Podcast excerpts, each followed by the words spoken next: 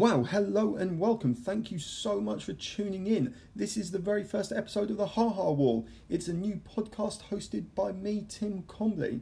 I am an amateur comedian, originally from the UK but currently based in Auckland, New Zealand.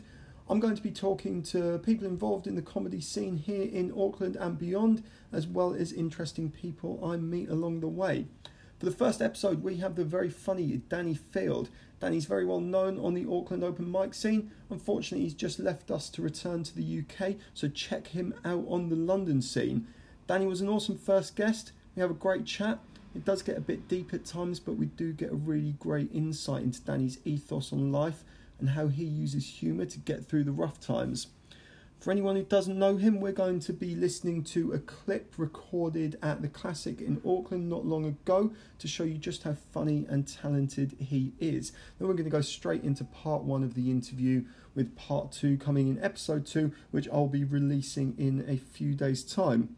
Before that, I would like to thank Mike Boyd, aka Sword in Air, for making the theme tune. Mike's a really great friend of mine. We used to play in a band together many moons ago, so thanks so much for sorting out that tune for me. I really do appreciate you listening, so any comments you may have, positive or negative, I would really love to hear them all. I want you to keep coming back and listening to all the episodes I put up, so please do let me know how I can make this an entertaining podcast for you. Enough from me. Danny Field, take it away. Thank you very much, thank you. Uh, my name's Danny, but my dad calls me Ken. It's short for Ken Useless.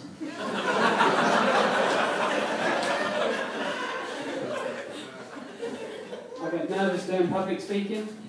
I've been thinking about this all day, and my stomach's been playing up. And I've been shitting myself. but I read online that stand up comedy is the exchange of energy between the performer and the audience. So I hope you've all been drinking your fluids. uh, I'm living in a hostel at the moment. Is anyone living in a hostel? Well, that was surprisingly like, energetic. And uh, the hostel I'm living in has got a lot of French people. Didn't expect that coming to New Zealand. Wasn't quite the culture I was after. In England, I live an hour away from France. Yeah, I've travelled 26 hours around the world, and now I live in France.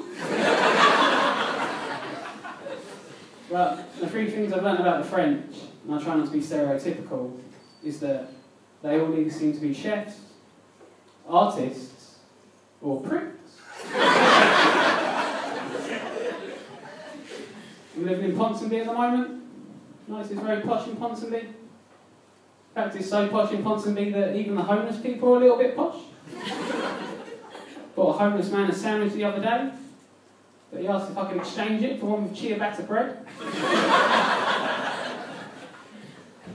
Don't know if anyone in this room has ever met a woman before.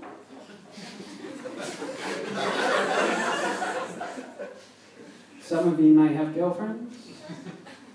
Some of you may be women yourselves. One thing I've learned about women is that we don't always see eye to eye. Me and my girlfriend were having a row the other day, and then she said to me, Danny, you've got to be the most unobservant person I think I've ever met in my entire life, and I think it's your biggest character flaw. I said, I don't see that in myself.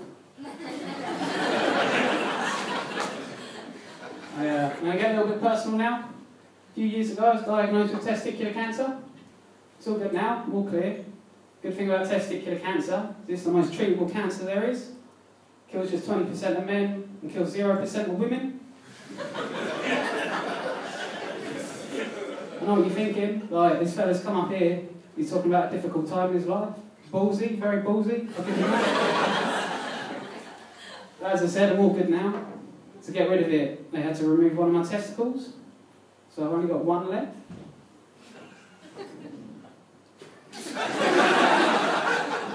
Judgmental. It's not ideal. And there's a lot of pressure on it. At least that's what my mum says. But on the plus side, I can do a great impression of a grandfather clock. after having an operation, I thought people would be sensitive about it. I went back to work and had a colleague who kept singing the Hitler song to me. So he only had one ball and the other is in the Albert Hall. And he keeps sending me messages saying, Where's your other ball, Dan? Where's your other ball? Sending him a message back just saying, It's in your mum's mouth.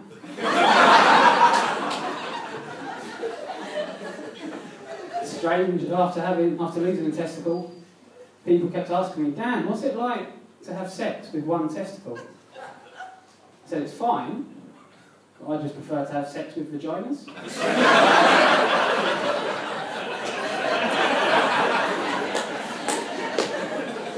Which I thought was just stating the obvious. I thought it was a strange question to ask, like, are you thinking of downsizing? Uh, the first Christmas after having cancer was the hardest. I got a present and I opened it up, and it was a bauble.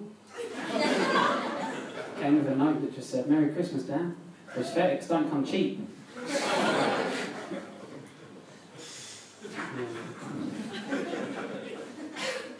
Yeah, I'm, uh, my girlfriend wants to go and see the new Nutcracker film. For her, it's a great way to enjoy Christmas. For me, it's just a great way to relive some trauma. Yeah, uh, I found out recently that I'm actually allergic to peanuts. Now I know I'm allergic to nuts. I lost a nut. I can see the irony behind it all. I just didn't know that was how nut allergies work. when I first got diagnosed, I had to go for an ultrasound.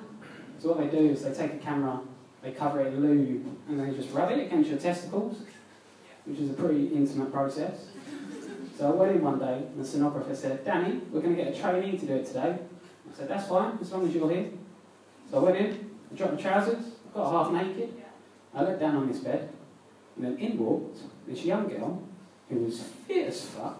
and I thought, oh no. Now, the days before this, I'd been thinking, will I have cancer? How far will it spread? Will it kill me? And when I was on the bed, I should have been thinking, will I have cancer? How far will it spread? And will it kill me? What I was actually thinking was, please just stay flaccid. please stay flaccid.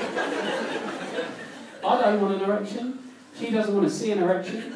And quite frankly, if I got one, it'd be sexual harassment for the both of us.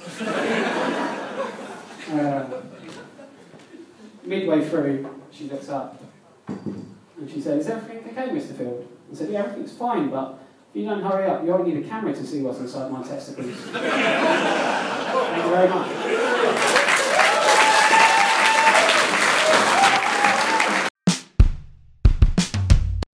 So here we are for what is actually the second recording of the Danny Field episode. We recorded one episode last night and then someone forgot to click save on the recording. So thank you, Danny, for coming on for take two of this podcast. It's all right. I'll let you off. Um, I can confirm he spent the whole hour telling me how great of a comedian I was, but we don't need to go over that again. So we'll just do the rest. Okay, as long as, as long as you're fine with that, we'll kick off. so yeah, Danny, welcome. Um, very good to have you here. Tell me, how long have you been doing comedy for? Um, I've been doing it for four months now, nearly five months. Um, yeah, be coming up to five months. I've started in New Zealand. Um, You're originally from the UK, is yeah, that right? I'm from the UK. I didn't want to get into comedy in the UK. Okay. Um, I did initially want to do it in Australia, so I lived in Australia for a year before I came out here to New Zealand. But I was a bit of a bottle job and never actually done it. Mhm. And I came over to here throughout the comedy festival, and Mhm. um, it took me about a month or two. But then I signed up and gave it a go, and it's been alright so far. Okay. So was it purely the comedy festival that was the pusher? You got inspiration from that, or was there anything else going on that uh, took you from being too scared to do it to saying, right, that's it, I've got to take the plunge? Um, I think because I'd been writing, I'd been writing jokes roughly for about a year prior to um, the comedy festival. I hadn't been writing a lot, but I just had some ideas for like six minutes. Writing six minutes seemed like a, like an impossible task at first. Like you come up with a load of jokes and you think it's like they're good, and then you realise it lasts for about a minute and a half, and so you've got to keep trying to replicate Mm. what you just done. So yeah, I'd been, I'd taken a while to get like the courage to do it, and then I had to actually get six minutes together. So when I was over here, I was a bit more urgent trying to get six minutes because I didn't want to go on stage and just like, um, like just try my luck because I'm not good with public speaking, and like, I've got better now since I've been doing it. But before I wasn't good with public speaking at all. So if I'd gone up trying to like improv it, I just would have fucking been sat there in silence, like hoping I can get a laugh. It's amazing to hear about all the comedians that actually think, or well, not just comedians, um, people who have watched comedy who actually think that it is all improvised um, and that there's no writing process behind it. So, was that something that um, you, you maybe had considered doing, just going up and trying to wing it? Um, no, no, no, no. But you Um, had an understanding that there was a writing process behind it, and in you know the majority of cases, it's pre-scripted. Yeah, like I know some people go up and they just they'll do it sort of improvise on the spot. Um, well, I, I've listened to like podcast with Russell Howard where he says that like for the first Mm. however long he just he went up and just spoke to the audience and things like that. I wouldn't have been able to do that. Like um, when I so like I've never done public speaking before comedy. Like the only time I've done public speaking has been for a job interview or my GCSE English exam Okay. where you got to do the oral test. And But which one was that? oral says like you get a story. Oh, the oral test, yeah. yeah, yeah, yeah. yeah. So Oh, you've got to God, I'm stand up to in front of the class and like just read out your your story, and um, it didn't go well. And then I just avoided public speaking ever since. Okay. So I definitely wouldn't have gone up and done improv. Like there was no way. I was. I had Sure. like everything scripted, and then everything written on my arm in case I forgot to say something. Like it was as scripted as I could get. Okay. So for someone who hadn't done much public speaking before their first gig, talk me through some of the feelings you had in the sort of immediate lead up to you getting up on stage. Um, I so I signed up to do uh, comedy at the Classic, Mm-hmm. um, so a Classic Club in Auckland. I signed up. I had about a month between being told I was going to do it and then going up to do it. There's always like a month um, wait, so like that was a fairly long month. yeah, imagine. the first two weeks are okay, and then like the third week was all right, but nerve wracking. But then like the final week before doing it, it was just I was like shitting myself every day at work. Like I get moments where I forgot about it, but otherwise I would just think like I'm about to go on stage and do like stand up comedy. Um, and then yeah, I remember like first going out, like I nearly had like a panic attack on the stairway because it's like the yeah. the green room's like upstairs, and then you have to cl- climb down to get to the stage. And I remember just being on like the stairway, like whilst the MC was just doing a bit of crowd work, and I was shitting myself. And then like he started saying, "Okay, now everybody, like a round of applause, blah blah blah." And my heart was going, and I was just like, "Fuck, why did I do this?" Because there's I, like you can't back out at that moment. Mm. Like you literally you can't do a runner because like you look like a twat. You could, if you didn't want to do it, you could either have told someone beforehand, or you could have just like not gone and gone, oh, I thought it was next week, blah blah blah, and like styled it out. But no, that was like point of no return, and uh, I went out and I absolutely shat myself. But at the same time, it was good. Like within the first minute or two, I grew into it, and then I actually enjoyed public speaking for the first time in like pretty much forever. Which Brilliant. was a surprise. it's it's a mad venue to do as your first gig, and a lot of the open micers and a lot of the comedians in Auckland, their first gig was at the Classic, and in other cities you don't really have a venue like it. I think we're really lucky um, at our level to have a venue available to us. So big, um, a professional venue, you know, where you're straight away in front of a paying audience. That certainly isn't existent in Sydney or London, where I've gigged before. Um, I mean, for me, I you know I was well into um, my open mic comedy career, if you want to call it that, by the time I'd done the classic. And even when I walked into the classic, I mean, I was intimidated by it. Yeah. It's it, it, it's weird. I, I don't want to misrepresent it in any way because um, it's actually a very supportive audience, and what Scott does there is really great. There, in, in, it's an incredibly supportive institution for the Auckland scene. But as a venue, it can be quite intimidating. As you say, those stairs going down, you're waiting on the stairs, you're all on your own before the MC calls you out. Um, yeah, like it's an actual comedy club. Mm. Like it's not, it's not like a stage somewhere that's converted into something, or Mm. you're not rocking up into like a function room above a pub, or like just the whole atmosphere is like you've gone into an actual comedy club where people are going to pay money, and you could go in and there might only be like five or ten people turn up, but then like the next time you go there could be like 30, 40 people Yeah.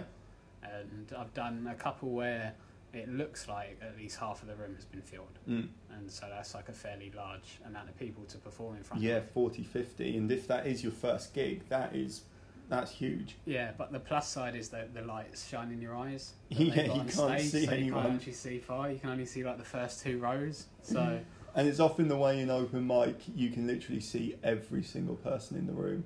Yeah. You can see the bored people on their phone. You can see the comedians talking to them, each other in the corner. You can see everything. But at least with the classic, you a can't see them, and you're pretty sure you've got everyone's attention. yeah. Especially if you see someone. I don't know if, if you go one night and there's someone that the crowd don't always appreciate, or someone in the crowd doesn't appreciate, and you can see things like if someone's like hiding their head in their jumper, or like I don't know, they've got a scarf and it's like over their face, like they can't watch. If you're on stage at the classic and you're making someone do that, you can't see that. Yeah, So like, however bad you, unless people heckle, that's the only time you'll know if you're doing bad. have you been heckled at the classic? Not at the classic, no. No. It's been I've only been heckled once, and that was at a pub. But that was like the person was had just been heckling all night, so it was like I don't think One of you could, those. you could do a set without getting heckled. It was like, yeah, it was the first time I'd done it. Um, so I didn't really know how to deal with a heckler. Like, mean, in a normal sense, if someone come up to you and tried to mug you off, your instinct, your, your instinct would just be to tell them to fuck off. Yeah, But like, you're, you can give as good as you get, and there's nothing wrong with that. But if you're trying to be- a comedian, like part of you, there's something in your head that thinks like you've got a, you've got to come up with like a really witty response. So like you've got to have like a Mm. uh, Jimmy Carr style comeback where they just like they're quiet, but you don't have any of those because like people like Jimmy Carr have been writing jokes their entire life. They'll have like a, a like a memory worth of, of jokes Yeah. just to reel off. So like yeah, this geezer was just pretty much trying to mug me off um, throughout my set. I told a joke and he just uh, started saying, um, started saying, I forgot what he said now. Can't have been that bad then. No, no, it wasn't, but it was just more the response. But basically, he said the stories I was telling like were false, which isn't much of a heckle, but it was just more the fact that he jumped in midway through. At the end of my joke, everyone laughed, and he was saying, "Oh, did you make that up, or did you? Um, did it actually happen?" It didn't sound as like questioning as that. It was a bit more twatish when he jumped in. But um, yeah, like, I didn't really have a response. It was just like, you know, no, these are jokes. And then I carried on. But the only sort of like silver lining in it that I had was later on. I've got a story about having testicular cancer, so I managed to cut in and say, well, that was that wasn't made up. And then the geezer just sort of like shrunk in his chair 'cause he didn't really have a response to that. up. Yeah, so I was uh, I was pulling the cancer card out on him, and didn't hear any more. So that was good. I mean, that um, that is something that you talk about in your set. Um, having cancer, had is there any sort of relationship between that and you wanting to start comedy? No, no.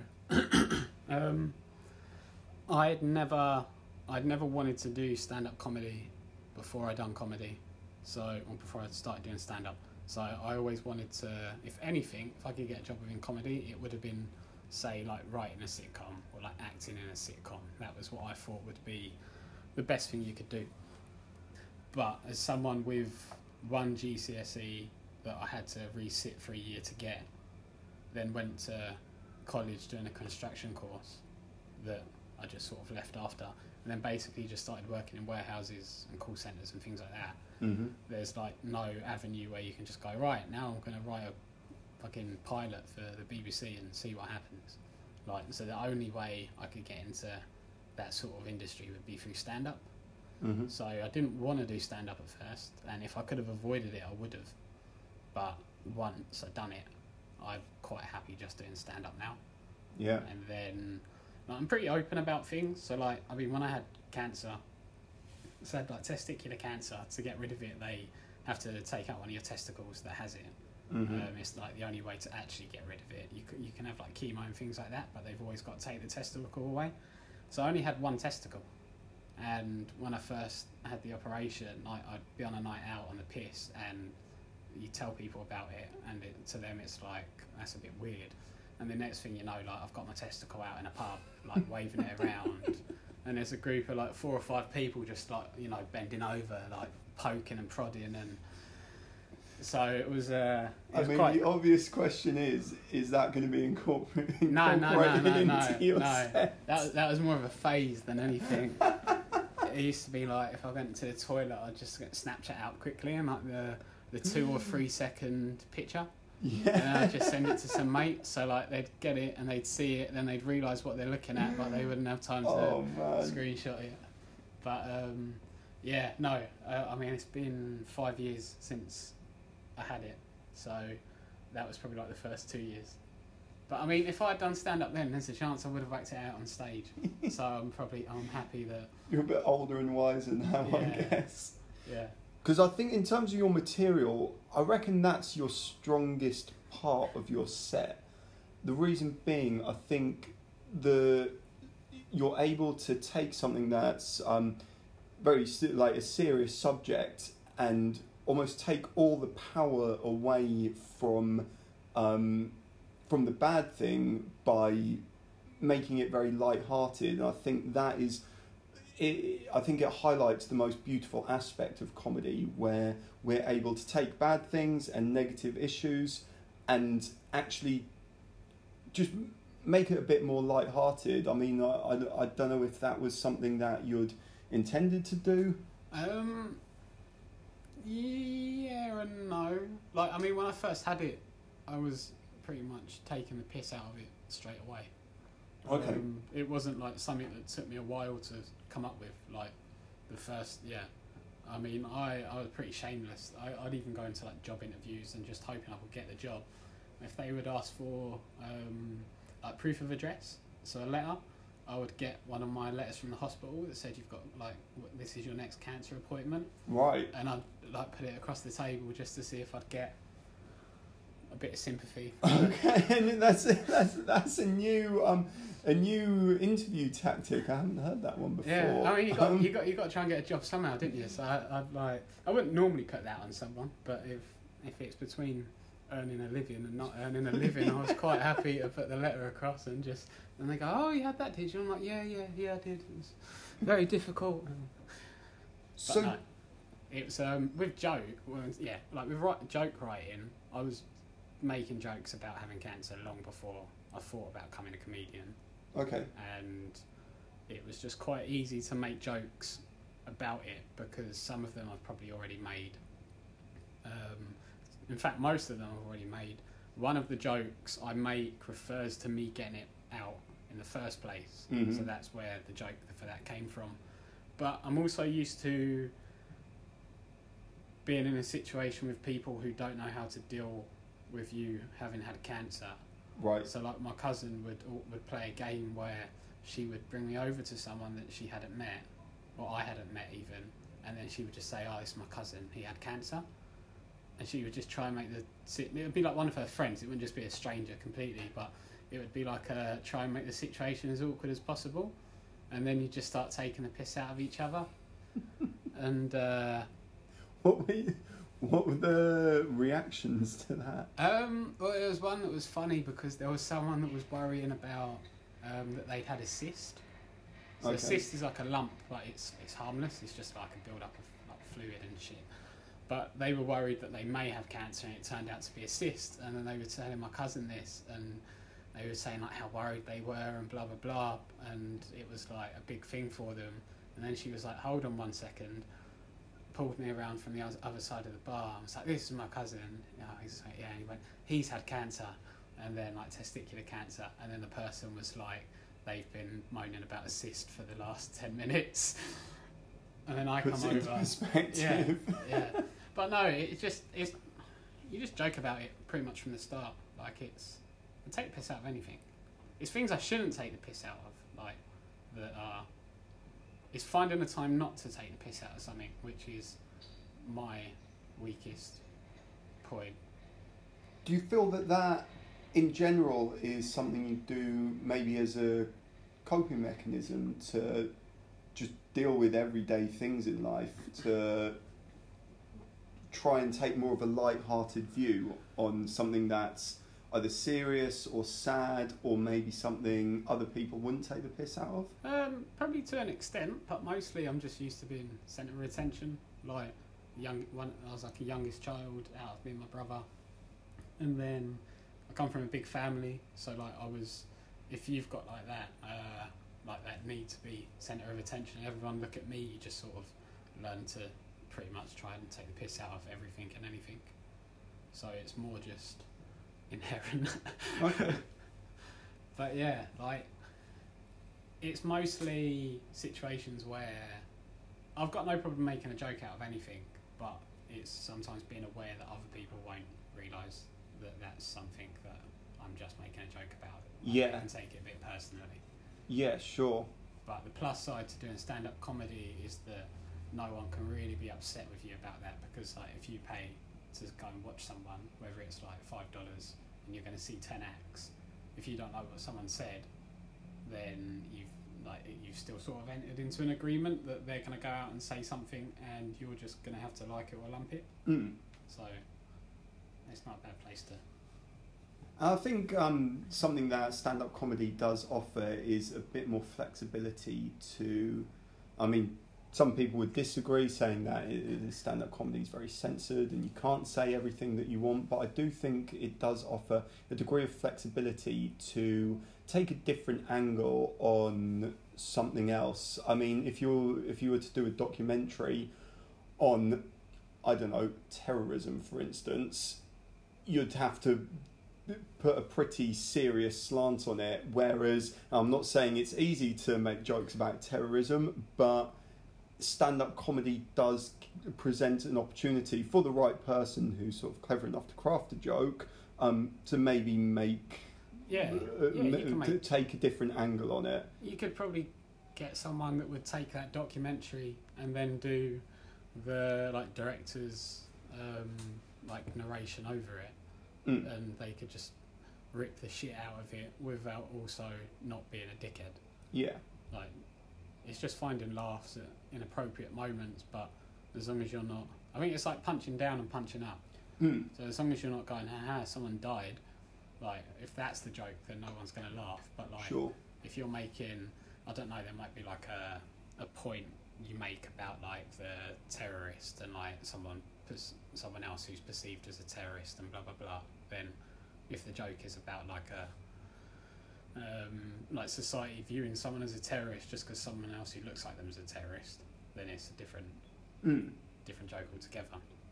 I've actually got a bit that um, is a really sort of cheap um, one liner uh, where I go, I was going to do a joke about a terrorist, but I'm afraid that might bomb too. And for some reason, well, I say for some reason, I'm pretty sure I know why. London does not like that joke. I've done that joke in London, and people have gone uh, like they'd either be silence, which Yeah. is worse than people going like "ooh," and that's the other um, that's the other reaction. And I don't know. I agree that at the end of the day, the audience is the judge, and what they say is right. But I don't know. I think maybe people are a bit too sensitive about that joke because I'm not, as you're saying, like saying "ha ha, someone's died." Yeah. It's more like terrorists bomb, jokes bomb. Yeah, and I feel sometimes it's like they might not think the joke itself is wrong, but they're just not in the mood to laugh at that Yeah. subject, and then that's like yeah, managing definitely. because yeah, I've, I've I've said something similar on stage in New Zealand, and like it got a laugh. Uh, I mean, admittedly, it was just to like ten other comedians, but it got a decent laugh when I done it. But I imagine you could do it in certain places in London, and it wouldn't get a laugh. Can you say what it was? Um, I can't remember it in full, but I can't remember it in full. Um, but yeah, it was basically just like playing on the lines of like bombing on stage and then referencing that to like an actual Okay, yeah. bombing. But like, yeah, it's not like over the line or anything, but it's just something that like someone might hear you say the word bomb, not in a comedy sense, and then like automatically they don't want to laugh Mm. even though they might appreciate the joke later, at that point they don't want to laugh. Yeah. So Is there a, a fear you might have that, you know, you're happy to make light of the fact that you had cancer? Well, not make light of it, but include that in your set um, as a way to make a joke. Is there maybe a fear that someone who might be affected by the same thing or a similar thing might take offence to it? Because it, it's a touchy subject and it's something that not a lot of comedians would touch on. yeah, um, no, not really. Um, I think with comedy, it's like if you, if you, there might there's most people have a subject where there might be something that happened to them in their life where they can't laugh about it in when they, when they watch someone make a joke about it, but you can appreciate that it's still fair game for someone to make a joke about. Yeah. and that's pretty much how I see most of like unless you're coming out with something that's just like outright like racist, like sexist, like just I don't know, um, discriminating against someone. Mm. It those sorts of jokes you don't really want to hear. But if it is just something that's over the line that like might cause someone to look back on something and go, "Oh, I didn't like that, then that's just you get again. Yeah. Like, you pay your money, you get what you get. Yeah. But- okay. Yeah, no, I'm pretty happy with. I mean, they're not. It's easier with testicular cancer because it's like a fairly treatable, fairly treatable uh, cancer. I think it's like the most treatable, treatable cancer. I don't know if that's correct words to use, but uh, yeah, I, am pretty sure it has like the lowest death rate amongst anyone. Okay. So it's it's not like getting the flu, but it's like if you catch it early, you'll Sure. you know what I mean? Like you're, you're not really gonna have much problem with it. It's only when you catch it really late that like it can spread. Right. Um, like John Hartson, pardon me, John Mm. Hartson, the footballer, had it. I'm guessing he caught it late because it made its way up to his brain, but then he got cleared of it and he's all good now. Mm. But I caught it early, and it was literally just they took the like done the operation, chopped the testicle off, and it's gone. Mm. So Well, there you have it. Danny Field, everyone. What a fantastic first guest. Tune into the next episode to hear part two of that interview. Like I said at the top of the show, I would love to hear any comments from you, positive or negative. You'll be the people that help me learn to make a good podcast. For now, thanks for listening and goodbye.